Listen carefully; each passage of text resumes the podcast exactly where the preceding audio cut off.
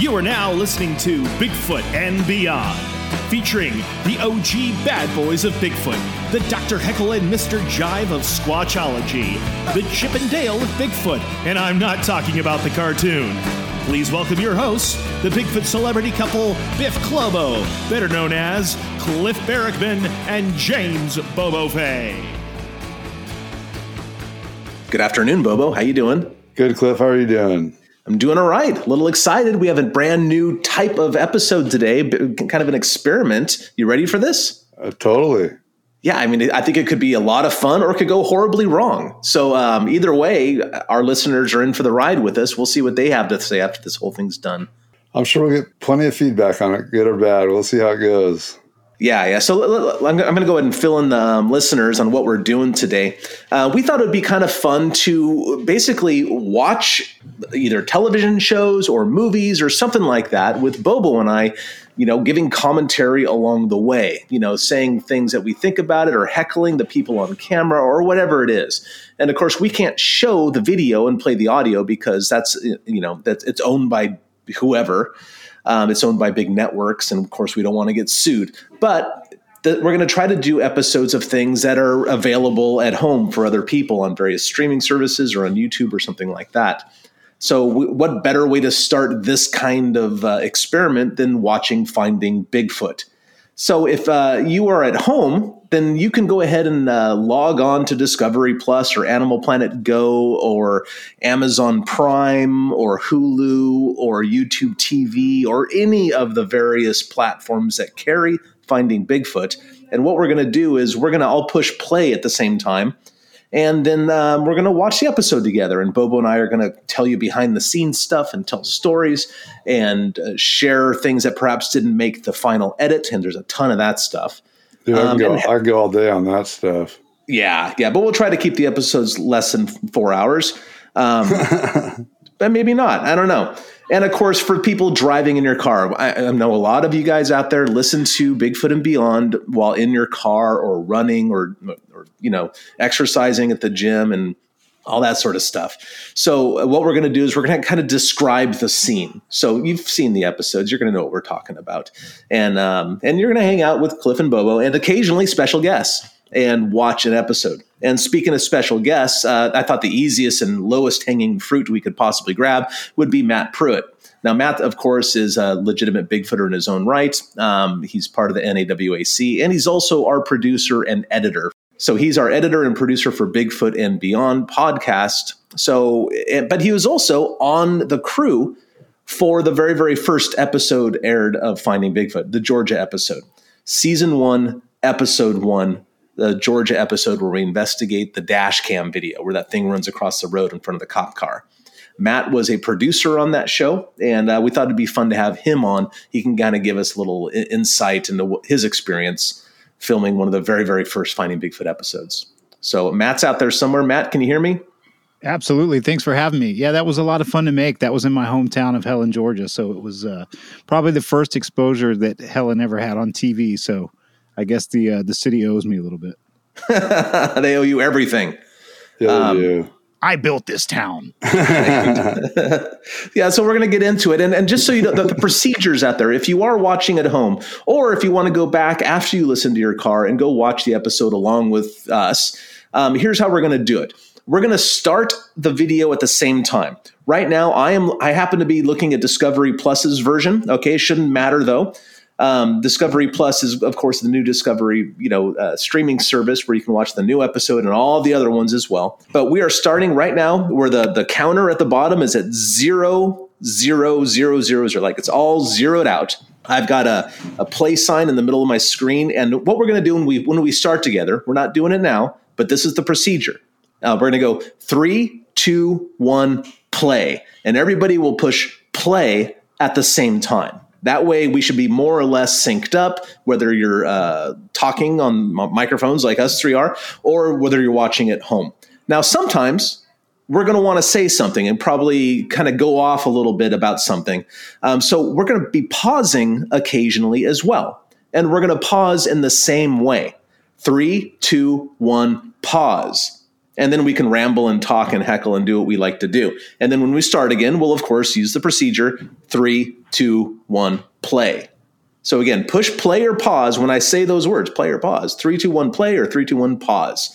Okay, you've all been subjected to Teacher Cliff for the last minute and a half. That's exactly how I teach my ten-year-olds. So there you go. Any questions out there? No? Good. How about Bobo and Matt? You guys got questions or comments? What's your sign, handsome? I'm a Sagittarius. Ooh. All right, I'm ready to go. All right, here we go then. Here we go. Everybody ready? Get your you know fingers on the play button here. Bobo, ready? Oh, you know it. All right. Three, two, one, play. Oh, I love how it starts out with Bobo just running. I wish every T V show started out with that.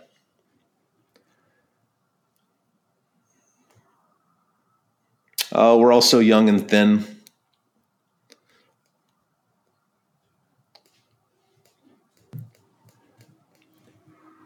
All right. Now, of course, this is uh, the, the preview of the show. We're kind of going through clips and all that sort of stuff before the the intro. Lovely downtown Helen, Georgia, mock Bavarian town, a little bit yeah. of Europe in Appalachia. Dude, I could already stop this thing ten times. Probably. Well, look at Renee. She looks so young. So does Cliff. I know. Young, skinny Cliff. eleven years ago this was. It's a long time. Yeah. Oh, ten years ago, actually. It was February of two thousand eleven we filmed this. Georgia. Georgia. Yeah, her name was Georgia, wasn't it? Yep. Oh, yeah. I always like the uh, the, the intro, you know, where it kind of goes through all the characters and stuff. Mountain. Yeah, and they pieced it together all from season one. They never changed it either. I like that. Even though the lenses were dirty. That's where this was recorded, the George episode. There's a squatch in these woods, right? Yeah, became kind of our tagline. We're literally in the woods behind the house that I grew up in. I'm sure we'll get to that. We'll talk about it, but literally like a mile behind that house. Kansas.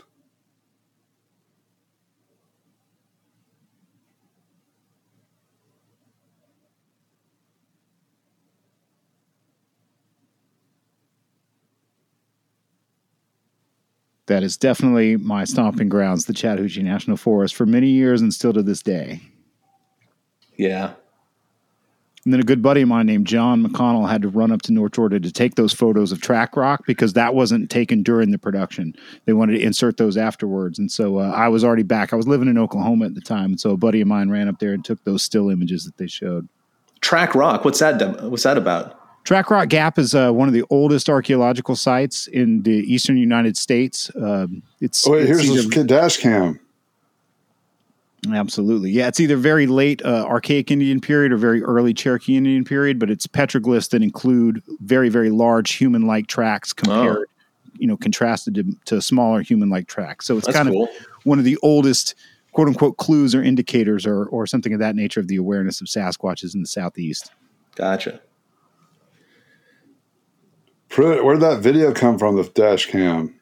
That was right over the county line in Lumpkin County, Georgia, near the town of Dahlonega. I actually grew up with the officer who captured that footage. And so I'm sure once we get to that point, well, since it's kind of in there now, I guess I can touch on it. But he was a guy I grew up with, I knew for a long time. And so he was very aware of my interest in what I did. And I was living in Seattle at the time. And he called me immediately after that happened. He was actually on his way back to the station. And he said, I think I might have video of one of these on my dash cam. They hadn't even gotten back to the station to review it yet. And uh, it was a big deal. You know, we were all pretty excited about it. And I actually had to fly back to Georgia to view it because at the time it was on this proprietary like law enforcement uh, file type that you had to view through this thing called iCop. Was the only player that you could use to view that stuff. So I had to fly all the way back to Georgia to look at it. So, of course, during that time, like my expectations were so high. And so, of course, as you see, the video isn't quite as detailed as we all wish it was, but it was very interesting for sure. Uh, now, of course, the, the police officer didn't want to be on the episode. Uh, can you tell us a little bit about that? Yeah, at the time, he still worked for that sheriff's department. Uh, this woman that you see there, Mary Scott, um, her son actually worked for the sheriff's department, too, at the same time. And so she was a, a civilian ride-along for quite a few of uh, these officers and, and during some of their patrols and things of that nature. But because my friend was still working there, he was a little afraid of being, you know, associated with the production about it. We actually did a show a couple of years ago for Discovery on the Science Channel called Strange Evidence. And uh, he did appear in that to talk about the dash. Oh, he did? So, yeah. So he subsequently um, talked about it on camera, but at the time just was not willing to risk it, wasn't willing to do it, which was unfortunate. I noticed I got tape on my fingers. Like that's, yeah, because I just came straight from crabbing, and you always tape your fingers up because you get like slices and stuff. Yeah, but don't you also shower after you come home from crabbing, Bubs? Um, if I have time. A lot of times just come home, get food, and go back. Well, I'm glad I didn't sit next to you on the plane. Huh.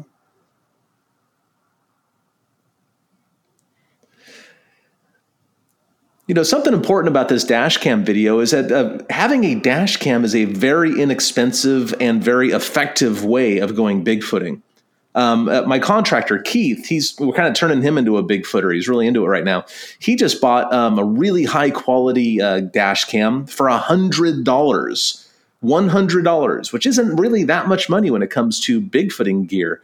And so when, if you're driving around in Bigfoot country, you slap a, a, a dash cam on, you might come home with your own footage, because about yeah. half, about half of sightings of Sasquatches occur on roads at night. I mean, that, that's pretty good odds as far as Bigfooting goes.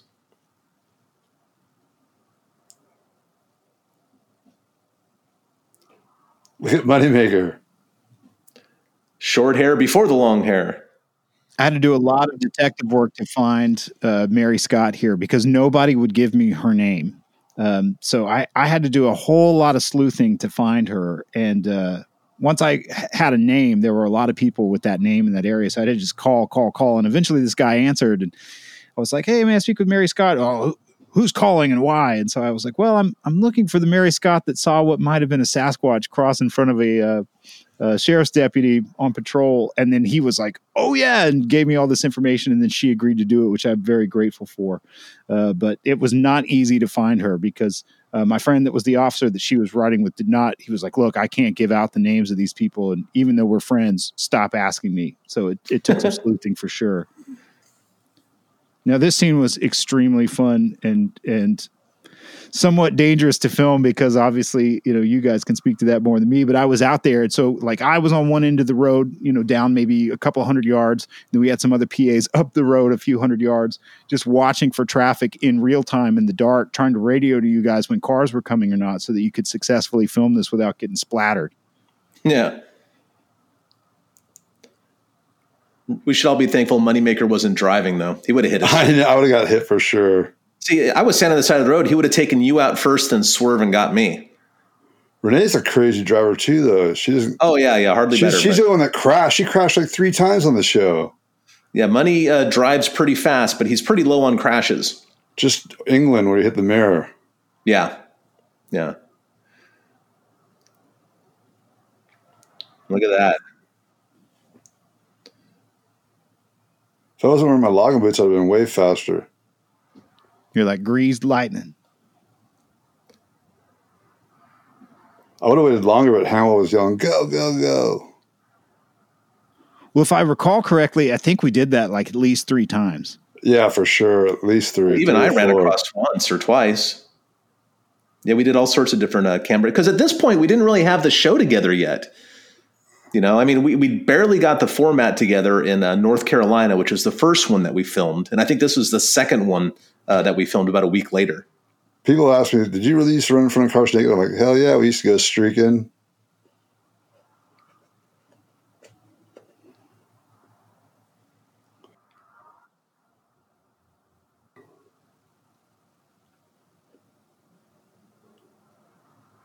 Yeah, it's just so unfortunate that the actual dash cam footage is such a low resolution, and it's right at the edge of the headlights. And because, you know, both uh, the officer and Mary Scott could see it really clearly. I mean, they both described to me in, in great detail how clearly they could see it, but it just does not translate at all in the video.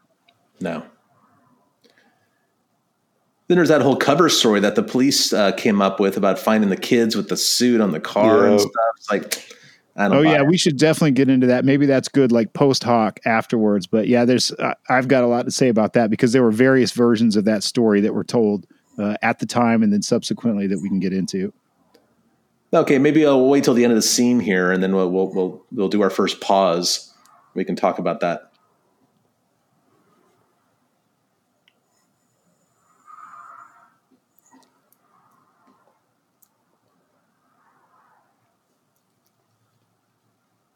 And of course, it went right over a barbed wire fence. I have the measurements of that fence in my notes, but uh, it was quite, it was over four feet, if I remember right, and then went down into the woods. The cops got out afterwards and looked around. I think he even said he saw eye shine or something. Yeah. Well, no, they both saw it. Well, let's go ahead and pause this. Ready? Everybody getting ready to pause. Three, two, one, pause. All right. Let's get a little bit deeper to the dash cam here. Because again, the police officer got out and looked around and shined his light down in the woods. There was eye shine. There was a barbed wire fence there. Um, there's a lot more going on here. And then, of course, there was some sort of cover-up story from the police department or something like that. Some sort of a, no, this didn't happen. Nothing to see here. Move along. You know, one of those things. What can you tell us about that, Matt? Certainly. So, yeah, like I said, he called right after this happened. And I was living in Seattle at the time. Uh, it was two thousand nine. And he described what had happened. He said, we're on the, our way back to the station right now to look at it, to see if I actually got it. And so, you know, not much was made of it. There was some discussion within the station. Um, you know, it was interesting, but inconclusive. And so after some time, you know, we had put together some kind of info kits for a few potential episodes once Animal Planet had kind of picked up the show. And so I pitched this North Georgia episode through Moneymaker because I was a member of the B F R O at the time. And I had all these witnesses and various things I had collected over the years, including that dash cam footage. And so that got greenlit. So during that time, I had reached out back to my friend that was the officer because I, I guess I technically, I mean, there was no crime associated with it, right? And so anything that's documented in those cases is is public record. It's you you have a right to it. So I said, okay, how can I get, you know, formally a copy of this and file a request? And so it was during that process, and uh, the producer, Natalie Hewson, had gotten permits to film in the Chattahoochee National Forest. And so there was some kind of like town hall meeting Uh, about the goings-on, like Chamber of Commerce kind of a thing. And someone had brought up, oh, yeah, this production company working for Animal Planet got permits to film in the National Forest. They're doing this Bigfoot show. And so that started this little local news story in an outlet called the Dahlonega Nugget, uh, because Dahlonega is where the first gold rush in America happened. So that's why it's called the Dahlonega Nugget. And so they had gone to the sheriff and said, hey, w- what about this? And he had basically said, oh, yeah, you know, I actually went out there the very next day and was uh, knocking on doors. And then I found these kids and they were very nervous and I grilled them about it. And then subsequently their father came to me and said, hey, are, are my boys in trouble? Uh, because it was actually them in a suit. And he said, well, no, they're not in any trouble, and let it go at that. And so that was kind of the version that got passed around and printed at the time. My friend that was an officer there at the time was like, well, that's the first I've ever heard of that story. Because again, this happened in May of two thousand nine, and we were getting the permits and all this to film in uh, January of two thousand eleven. And so no one had ever heard this version of the story that the sheriff had gone out there on his day off to investigate something where no crime occurred and had solved the case without telling anyone. Huh. So we all thought that was pretty suspicious, you know, when we were filming that episode. Remember, Moneymaker actually went in there and he was trying to talk to them. They wouldn't really talk to him on, on yeah. record about it. Yeah, Moneymaker has balls, man. That's one thing you got to give that, one of many things you got to give to that guy. We he he kind of almost strong-handed the entire production company caravan to pull over to the cop shop where, you know, the, the police officers were based out of, and went in and went to the counter and kind of started, you know, pushing and prodding and poking and demanding and stuff, and to no avail. But man, Moneymaker has cojones.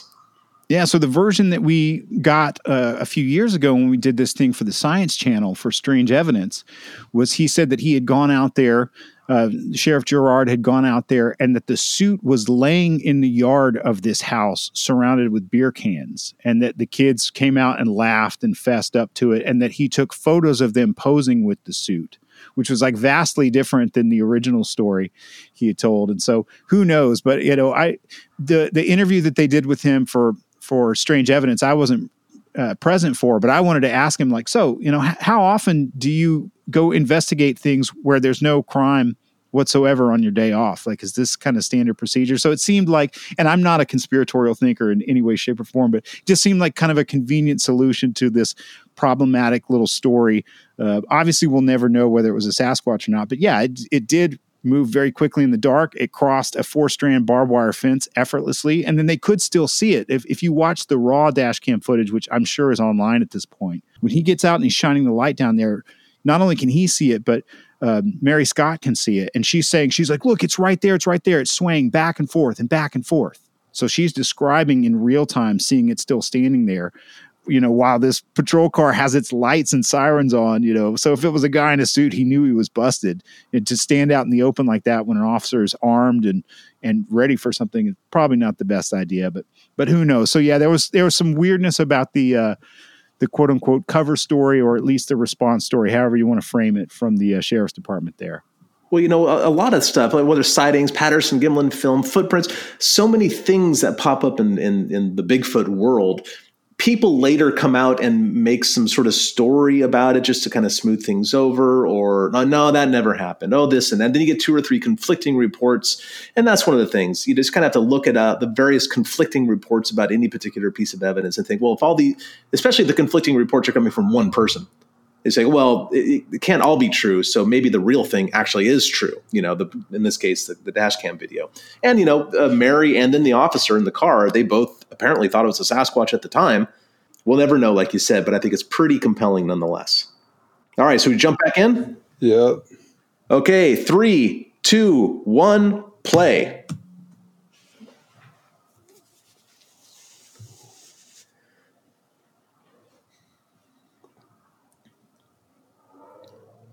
Oh, yeah, the early episodes, you kind of have to explain what thermal imaging is, because back then, two thousand eleven, it wasn't nearly as common as it is today.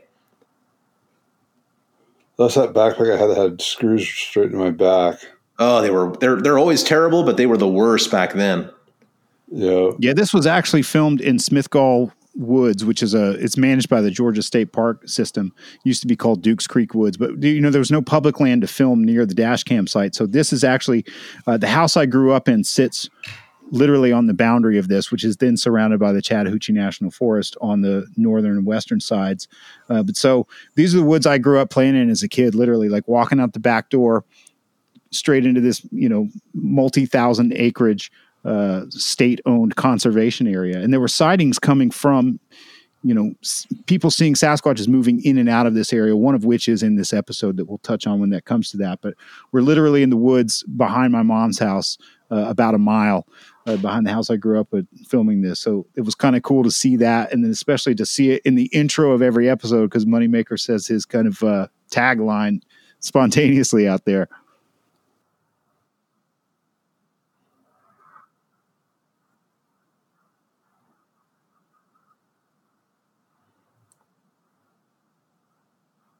Yeah, there's a, a waterway called Duke's Creek that passes through this uh, Smithgall Woods, and that's the primary waterway. So one of the witnesses you'll see later saw an adult male Sasquatch following that waterway and cross a road uh, as she was driving. But it was a it was a good area. If you guys remember, it was awfully cold. Like being in North Georgia in February is not, just because you're in the South doesn't mean it's any warmer, you know. Well, it was like extra, extraordinarily cold when we were there. Like it was almost not quite record.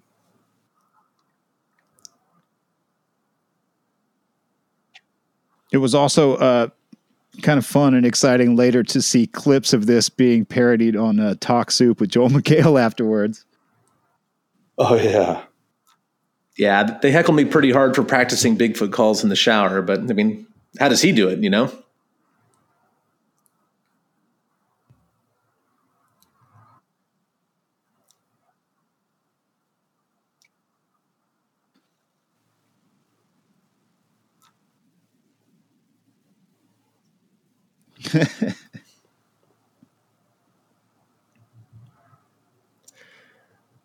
Yeah, here's the recap, of course. And, they, you know, you may notice that Moneymaker is almost always the person doing the recap. And part of that is because he lives in L A or just south thereof. So a lot of times he can come in and do these voiceovers and stuff. Um, but the tradition kind of started early. Yeah, because he could drive there. Yeah, he could drive there and they wouldn't have to buy plane tickets. That was the rock throw right there, that one.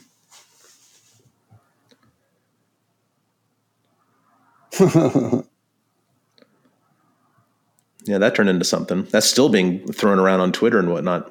Yeah. Well, that's the classic line of the show for sure. Yeah, totally. Oh, Moneymaker caught so much crap over that, claiming he discovered wood knocks. Well, technically, I got to give him, we got to give him some credit though. Now, the first written account of tree knocks was from Bob Titmus in the yeah. like late. Well, yeah, actually, he wrote it in the late fifties, and it was published later. But um, he noticed while he's in Bluff Creek tracking one of the Sasquatches in nineteen fifty-eight or fifty-nine um, that it sounded like it was banging on a log with another stick. Now, that's the first written account. But to be fair, I'm not aware of any other earlier accounts of trying to elicit responses from Sasquatches.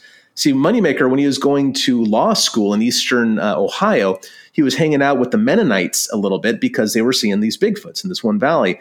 And one of the Mennonite farmers commented to Matt that uh, he noted that um, when he's out chopping wood, you know, pop, pop, sometimes they would get answers from the woods. Of, and what they thought were Sasquatches because they'd been seeing them in the area and there were deer kills and all this other stuff. So Matt kind of put two and two together. So you got we got to give him credit because I'm not I'm not aware of anybody earlier than the mid nineties trying to knock to get responses from Sasquatches. So Matt didn't discover tree knocking, but he was the first person, to my knowledge at least, that uh, was trying to get responses from them by doing so.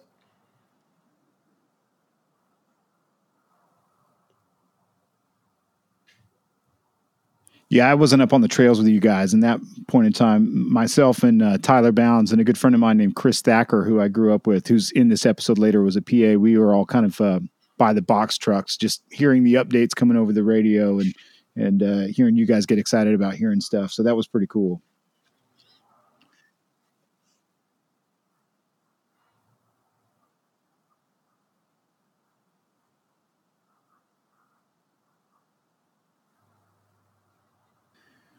Yeah, it's a that place is actually it's closed at night. They they close gates, and uh, overnight camping is only by permit only.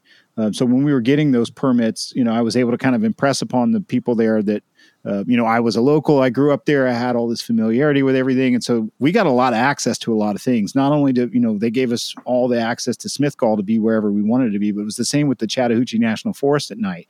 We actually they gave us a master key that would open all the gates in the national forest and said, yeah, just be careful. Go have fun.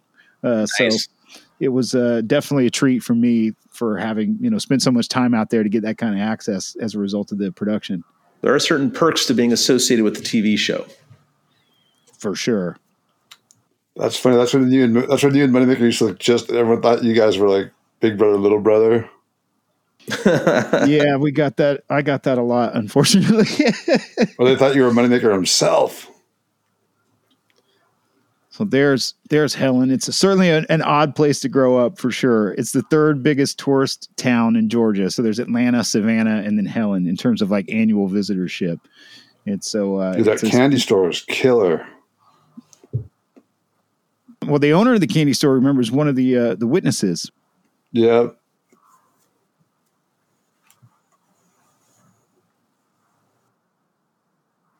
Yeah, she sent me a box of candy in the mail one time after we were there. Oh, is her name Joy or Joyce? Janet. Janet, yeah, she was awesome. Yeah, a few of these people, because, you know, the town hall, there was no there was no uh, precedent for town hall meetings because the, the show was still kind of coming together in terms of format. And so it was just like this last minute thing, like, hey, can you call a lot of your friends and have them show up? So it looks like there's this meeting. And so a lot of the people you see in this audience are witnesses that I knew from other areas, uh, people I went to high school with, people I've known since like elementary school and other friends of mine. So that was uh, kind of neat to get everyone there together and see them on camera together. It was a small little thing, though. I think there were like six or twelve people total, and or six witnesses and twelve people or something. Uh, yeah, it was very much a last-minute thing. Oh, this guy. This is the guy who's going to kick Moneymaker's ass, remember? Hmm.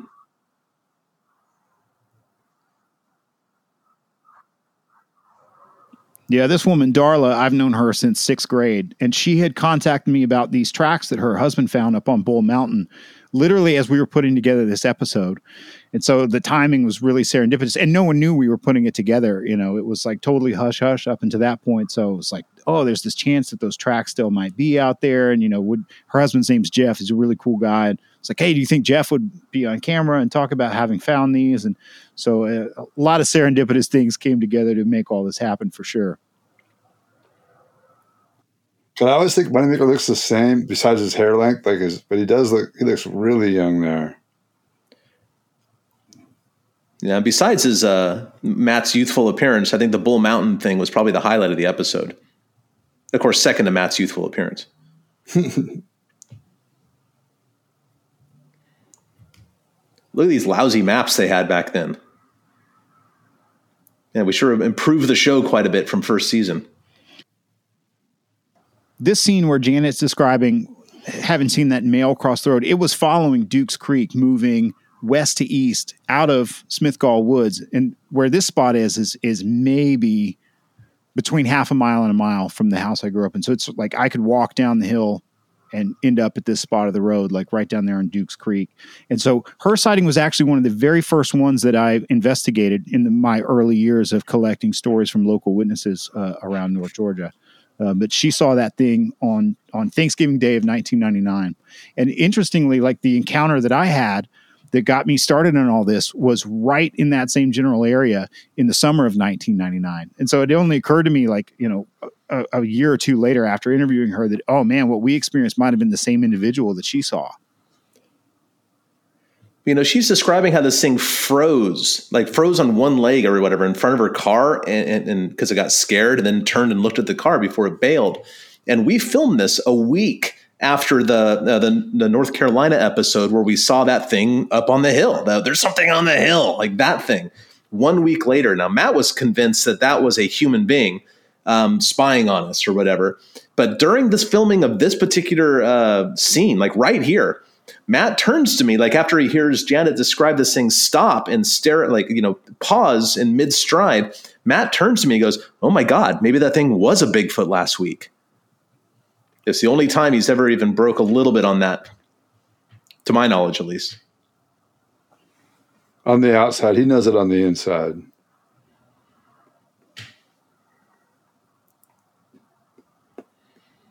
Yeah, we're lucky it wasn't tourist season, because that's, you see that two lane road, and that's the way it is for miles in and out of Helen. And so during the tourist season, like it backs up, and like I, the, where I grew up is only a couple of miles from Helen, but there were times like in tourist season, it would take us three hours to get to town uh, because the cars were so backed up. So you could just tell by the traffic alone, like, yeah, we were in the off season for sure. I love the off season, no matter where I am. There were so many other things that we, we wanted to incorporate and didn't get to. Um, there's one in particular. It might take a minute to explain. So give me a heads up the next time you want to pause it, uh, because I think it's pretty funny, and I think your audience might enjoy it. Bobo got pretty upset with me. Well, we can do it right now if you want. Which is rare. Yeah, why don't we pause? We'll go to commercial because we gotta we gotta pay our bills with the sponsors, and then uh, we'll tell a story and then hit play again. Okay, here we go. Ready to pause. Three, two, one, pause. Stay tuned for more Bigfoot and Beyond with Cliff and Bobo. We'll be right back after these messages.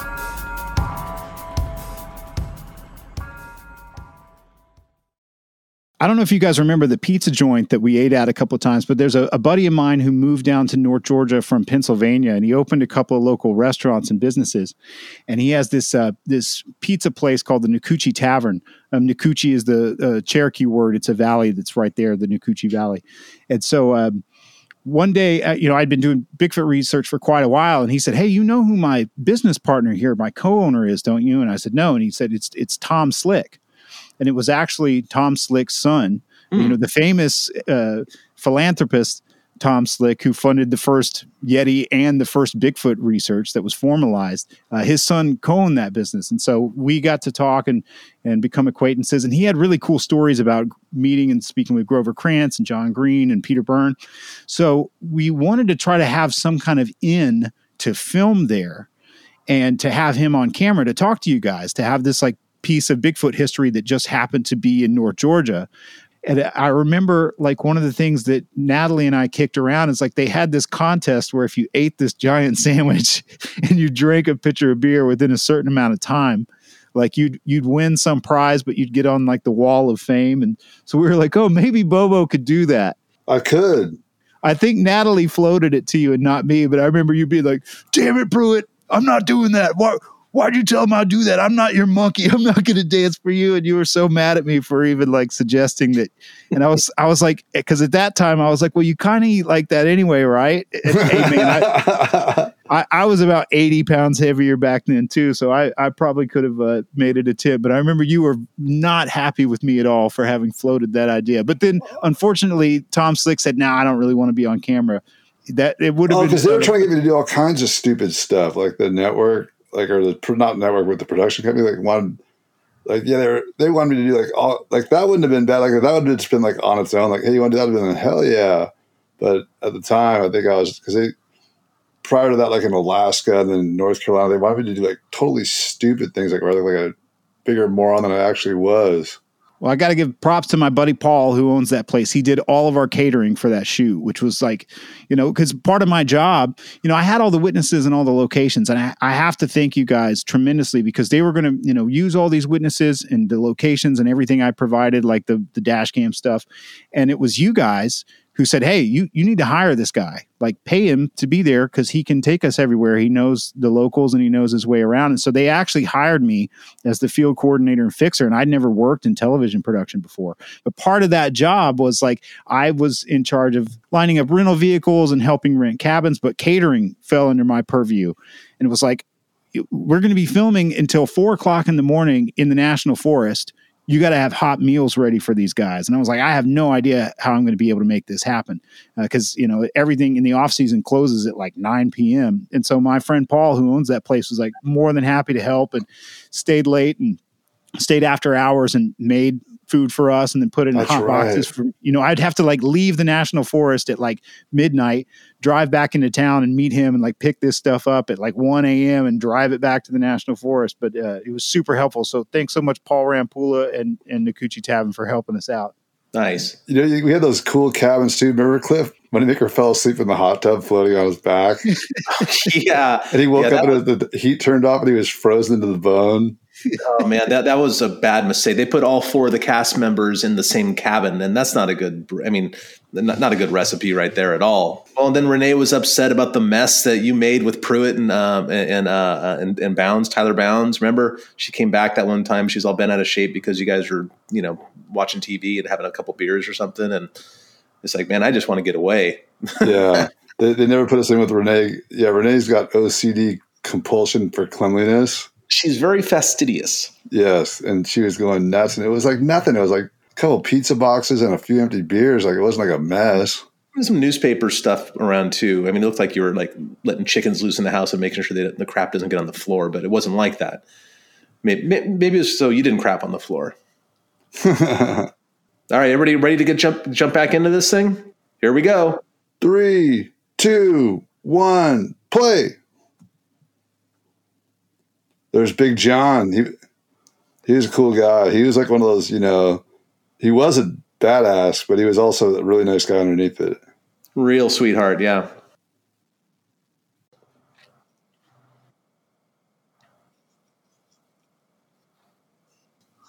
Nice.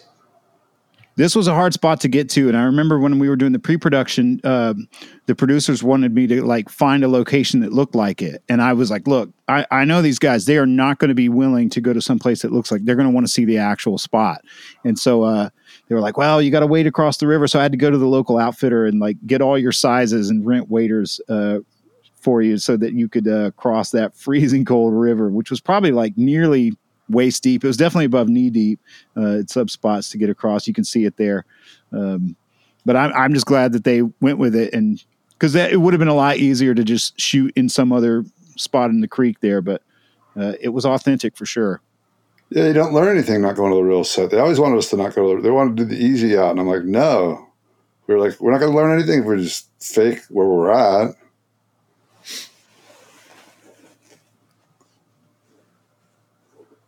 Look at young Cliff.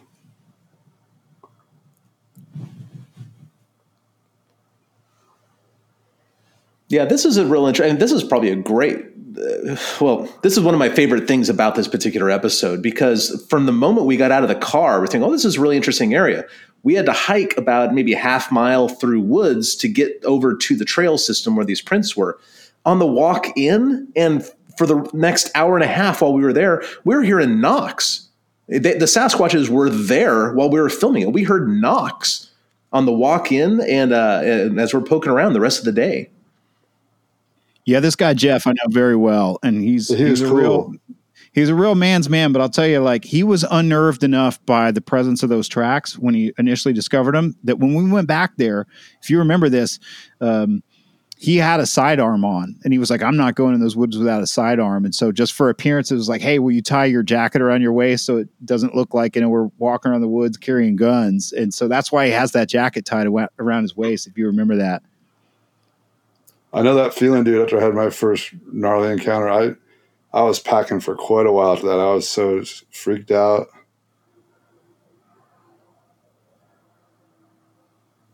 You know, I pulled a couple of reports from this location since then. Um, I don't know if they saw the, uh, the the the you know the episode and sent it to me because of that, but we also spoke to a, an older couple that had a cabin on Bull Mountain here that had seen Sasquatches there before. So this area has a lot of history in it. Yeah, very nearby, there's a, a Booger Hollow close to the spot on Bull Mountain, which, as you guys know, you know, very often is like a historical reference to the boogeyman, the the woolly booger, the woods booger, the uh, et cetera. So they're kind of a, a antiquated Sasquatch. So the reference, walking sticks, Sasquatch reference.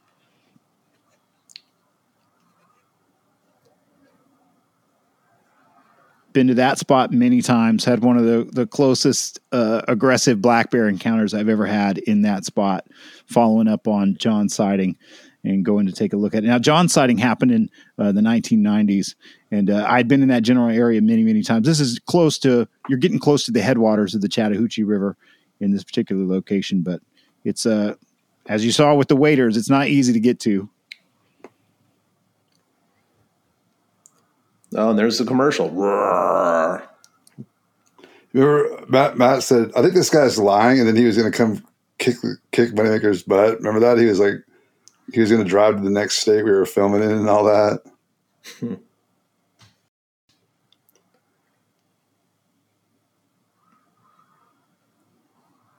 I do remember that Matt didn't believe him, so. But that's the thing, you know, some people maybe, I don't know. I wasn't there. I, I, I think I had a beer with John, you know, at, at that pizza place, but I didn't, I didn't listen to his, uh, his sighting report at the location. Um, even if he, even if he's not telling the truth, it almost doesn't matter for Bigfooting in general. I mean, well, it doesn't matter for Bigfooting in general. Those outliers will fall away. So many people report things. And I, I, I don't see any reason why I should doubt that he is not telling the truth, of course, but. Well, Matt couldn't believe that the log fell silently, but when they're that old and rotten and water sogged like that, it just sounds like a clump of snow, like when a clump of snow falls off the roof. It sounds like that when it's real soggy.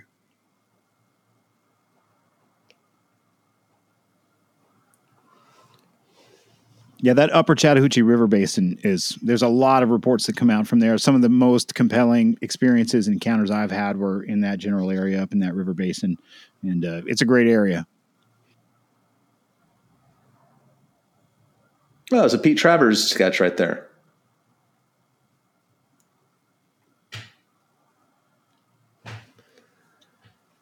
Well, that's interesting. A friend of mine saw a Sasquatch actually uh, over here in the White River, and he described it in similar terms, like a, a no hair on the forehead that's sloping back and things.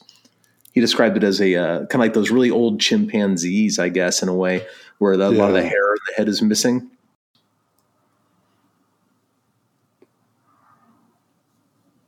I love that look on his face.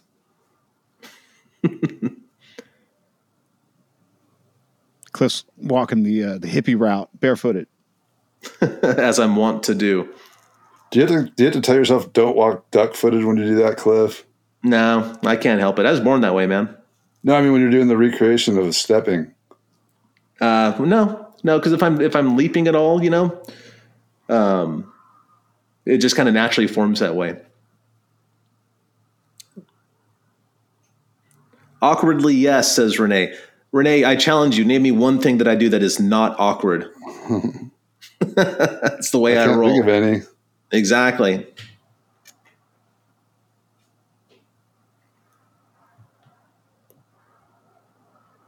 Now, we were filming this scene when Tyler runs up. Tyler's all sweaty and he's like, oh my God, like, like I can clearly tell that he, something is up. And he reports to us as we're filming the scene that he just located footprints down the road on this little like washout where uh, water erosion happens and make, like brings all the silt down in this particular area. So even though they play it on television, like I found the footprints, that's not the case. Uh, Tyler Bounds actually found the footprints down, down, right down the trail, downhill from here. Uh, but of course, Tyler isn't on camera. He's not a character on the T V show. So that's one of these times that we we change the story for the television's sake.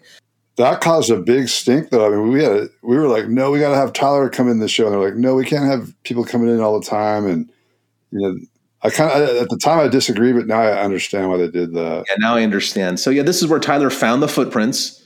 Um, there were two of them, spaced something like seven feet apart, if I remember right. Um, of course, that was a left and a left, or maybe a right and a right. No, it was okay. It was a right and a right. And like, who the heck's running off down that slope? And, and, he, he, and he didn't mark him. You had to find him yourself when you walked down there. He just told you where to where to go down that trail. Yeah, yeah, he told him, and so that there was some discovery happening there, I guess. But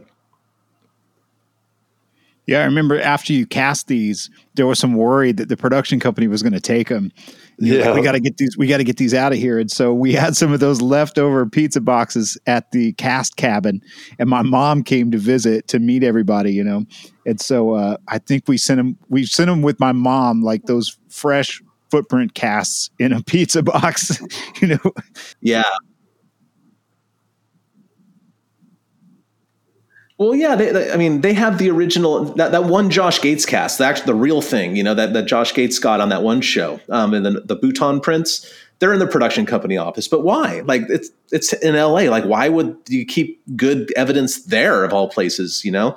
So um, I, I wanted to make sure that we had a chance to copy them and, like, share them appropriately and get the evidence out there. So when um, the producer, Natalie, says, hey, yeah, they, they want they want you to ship these back to the production company office. I went, went no, no. And then Natalie goes, well, that's between you and them. I said, great. And so we we whisked them away with Pruitt's mother, and I, we told her, don't do anything with these unless, you know, I tell you what to do with them, or, you know, don't don't do anything that the production company wants, um, and at least until we have a chance to copy them. And then that caused a big hullabaloo, and I had to spend a lot of time on the phone with the owners of the production company, and uh, basically they conceded to let me copy them at least. Um, and they have a copy, you know, and they have copies in the shop now, so I, I could distribute a couple copies to various people who might be interested. So um, whatever that's worth, that was one of the early butting of heads with the production company again, but they came around. You know, we complained about the production company mostly for season one. They eventually came around and uh, conceded, and they, I think that everybody was the winner because of that, because they let us have a little bit more control. Um, it's real Bigfoot stuff happening in here. Nothing's faked at all. And um, they eventually, you know, saw that, yeah, they could trust us with that, you know, a little bit different. Well, the archive photo. Yeah, that was from the Patterson Gimlin film, but the, the aspect ratio of the film was, or the picture was off.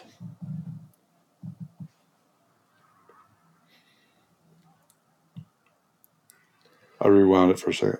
To... Look how glorious your hair is, Bobo. It's magnificent, luxurious, exotic plumage. plumage. It, It attracts potential mates and wards off competing males,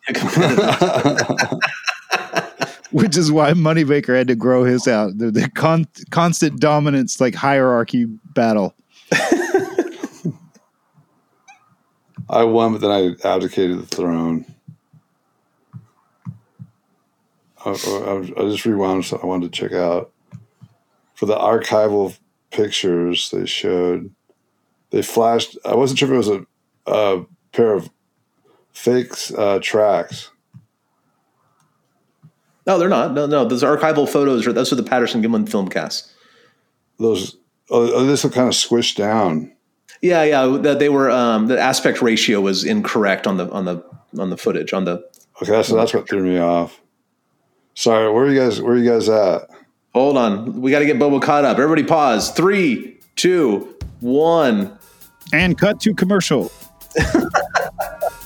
Stay tuned for more Bigfoot and Beyond with Cliff and Bobo. We'll be right back after these messages.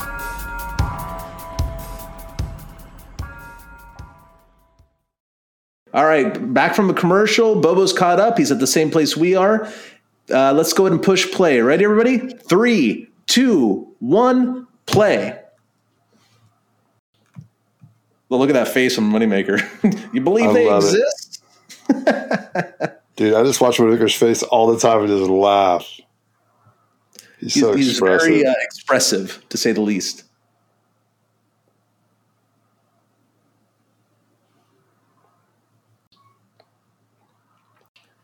I was so hungover that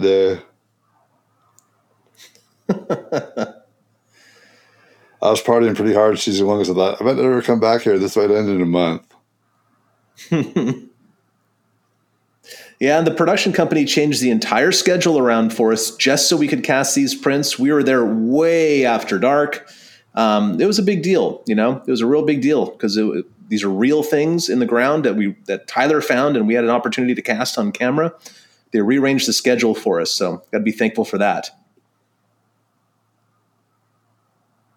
And we had to go back like a, a half mile or so, three quarter of a mile to the car to get the casting material and the whole nine. It was a big hullabaloo. Was that the first ones you ever poured in the ground, Cliff? Um, I can't remember. Maybe. They might have been. I think they the first were. One turned out to be Sasquatch prints, at least, you know? Right, right. This is where I finally got to make my television debut, uh, only on camera briefly, but frustratingly, when we were scouting, you know, I was having to go off in, into all these wooded places um, to show Natalie everything and see everything. And at some point, I had touched either poison ivy or poison oak or something and then touched my face. And so by the time we filmed this, I had this, like, blistering scab sore, like the size of a silver dollar on my forehead, like right between my eyebrows.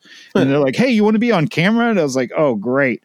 So uh, in the few shots you see, I have this, this like uh, winter cap pulled down, like right to my eyelids, like Cartman or something, because it would have looked like I had leprosy or something otherwise.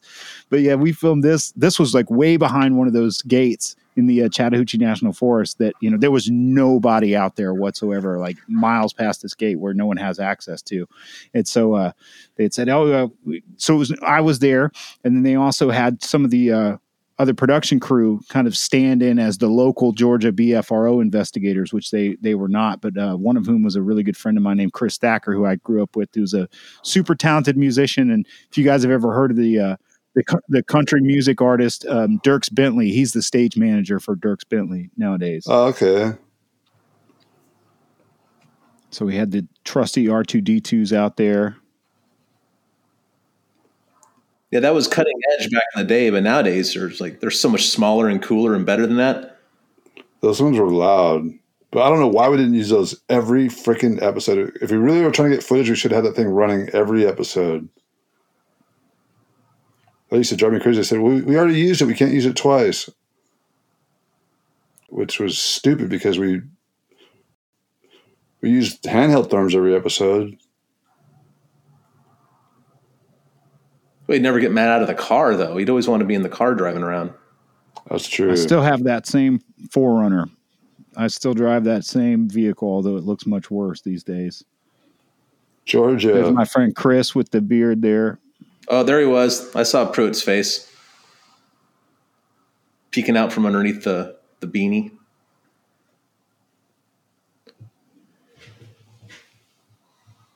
Yeah, Georgia and uh, Maddie were two uh, production crew folks that were hired from the Atlanta area, and they were great. They were so fun to work with, and I still keep in touch with Maddie.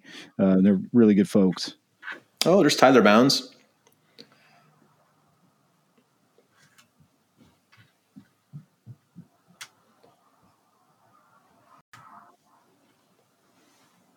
This is really roughing it in terms of field research when you're just yeah. sitting in a in a heated vehicle crawling up a Forest Service road. But yeah, I remember they wanted to do this like caravan, and so it certainly looks like a big caravan on camera for sure. Yeah, I don't like this kind of stuff. I would, I'd rather go in quietly and slink around. After all you guys left, Tyler and I stayed up there, like way up on top of the mountain, doing calls and listening for quite a while, but they, it was dead quiet by that point. But you guys had heard something like while we were filming. Um, but then subsequently there was nothing, but it was great being out there, you know, because we just knew, like, after all you guys left, like, we're the only people out there. And I also remember um, another, like, you remember, Bobo, they wanted you to have to, like, chase after the thing that, that Georgia saw. And oh, right. We'd already identified exactly what it was. It was an owl. And you were like, I'm not chasing after it. And they were like, look, it, it will make more sense on camera if you chase it, because then it gives us a reason to follow you to solve what it was that was seen. And you were like, I'm not doing it. I'm not doing it. And I remember, I think it was uh, Bisha said, I'll give you the rest of my trout pasta, because my buddy Paul had whipped us up this awesome rainbow trout pasta. And you're like, okay, I'll do it. And I remember you, you told me and Tyler, don't tell anybody I sold out for trout pasta. And now I'm telling everybody. Secret is out. I like to eat. It was it was outstanding trout pasta, that's for sure. It was good. I'm so much sold for it. Do it for the fans. We didn't even know if we had any fans yet at this point. Yeah, first season, we didn't know this was going to be a, a hit. We had no idea. They're saying that was an owl? No, because remember, that was something that was inserted subsequently. Remember, what she saw was just like this little vertical blip. And that was one of the complaints I remember after, because remember, there were a couple of things like the horse in Florida. And that was one of the other things that everybody was like, wait a minute, that wasn't what was seen or filmed. Oh, that, that was one of those things. Yeah. Upright looking figure. And so you guys, I remember, kind of outed that at the time publicly in some of those like public posts and discussions, you know, that led to season two and beyond being a lot more, uh, you know, the production team being a lot more willing to play ball with what it was that you wanted to accomplish. Yeah, they realized we can actually make a good, compelling Bigfoot show by telling the truth, you know, which is was unheard of. Because they were used to doing that other show where they just fake stuff left and right. Like all reality shows fake. Yeah, reality shows are not, they're, they're ba- badly named. It sh- that shouldn't be the name of the genre in general, reality, you know? So there was Bobo running. I can feel Bobo's palpable hunger for trout pasta in the way he ran. You can see it. It's like, it's tangible. Dude, you got me thinking about that now. God, I'm getting the munchies. Oh, uh, Pavlovian drooling. Yes.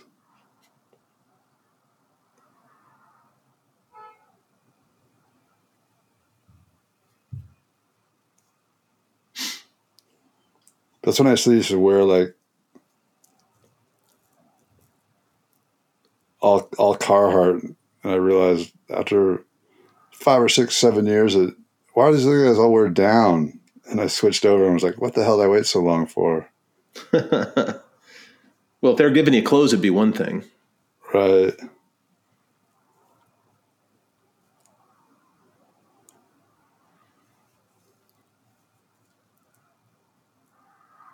So, yeah, Matt had heard something in response down there. That's why Tyler and I stayed behind with some audio recorders um, afterwards to see if we could get anything else, but it was pretty quiet after that. Yeah. That looks kind of demonic on night shot. You put up like that before a call.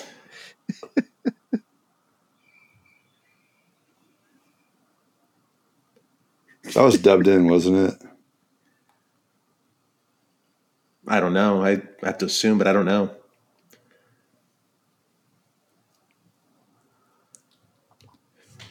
Definitely does not feel like this was ten years ago. Seems no. Like twenty.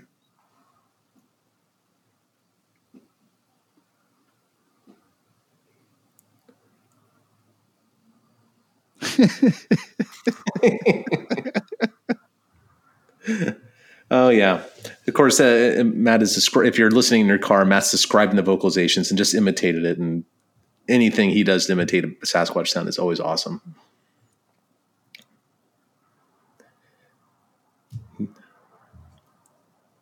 Look at this.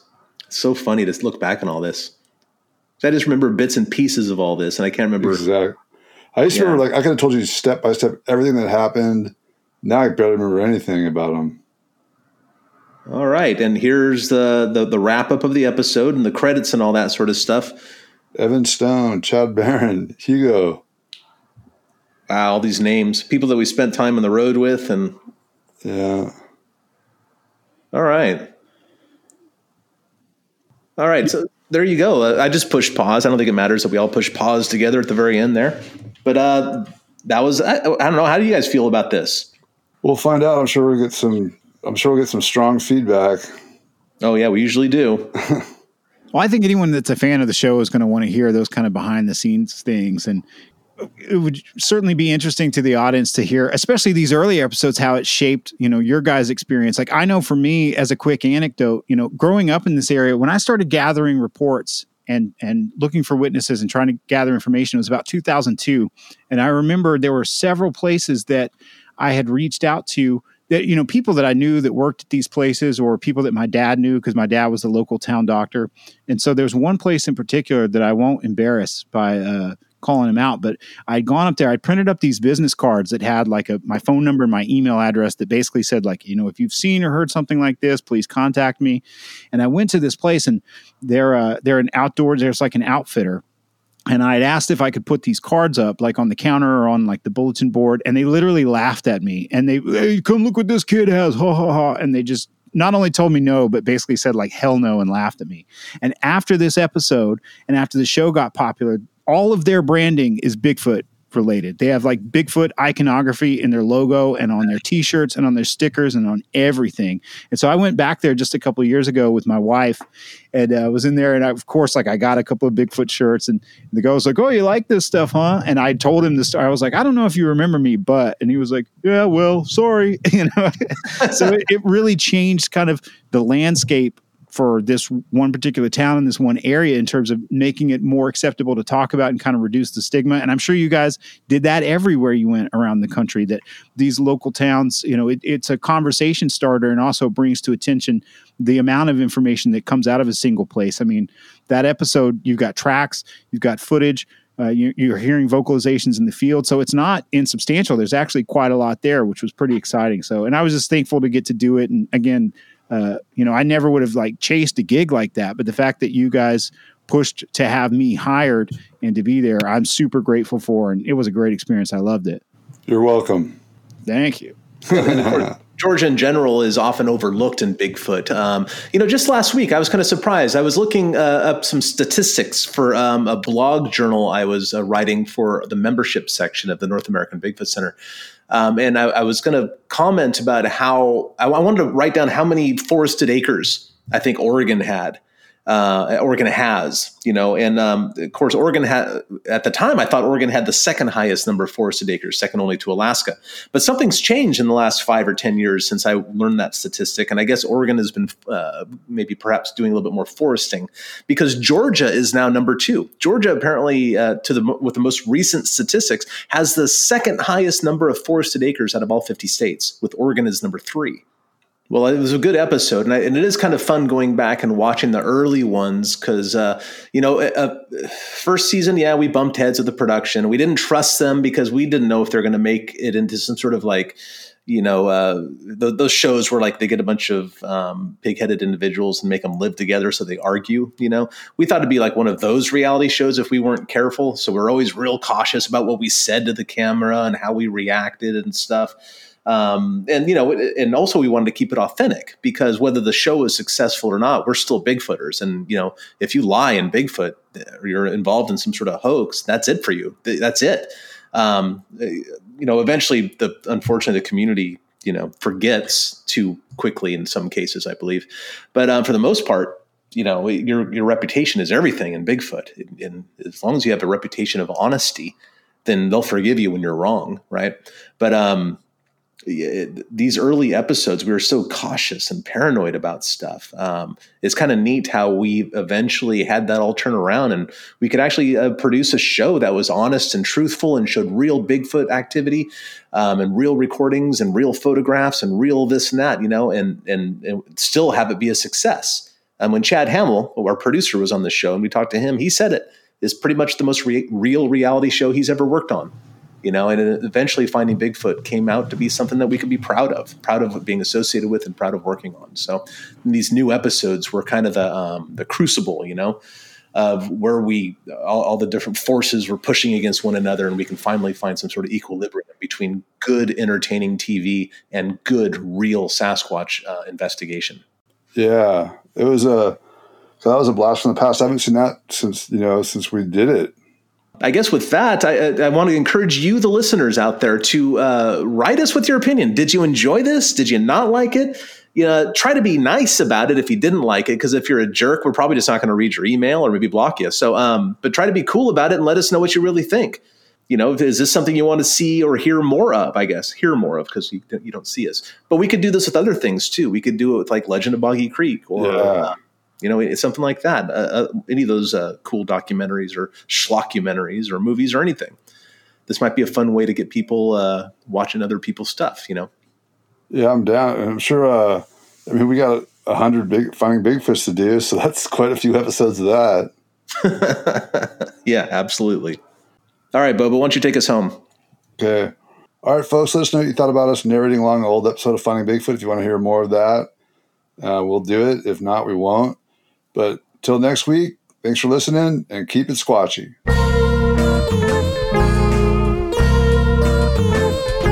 Thanks for listening to this week's episode of Bigfoot and Beyond.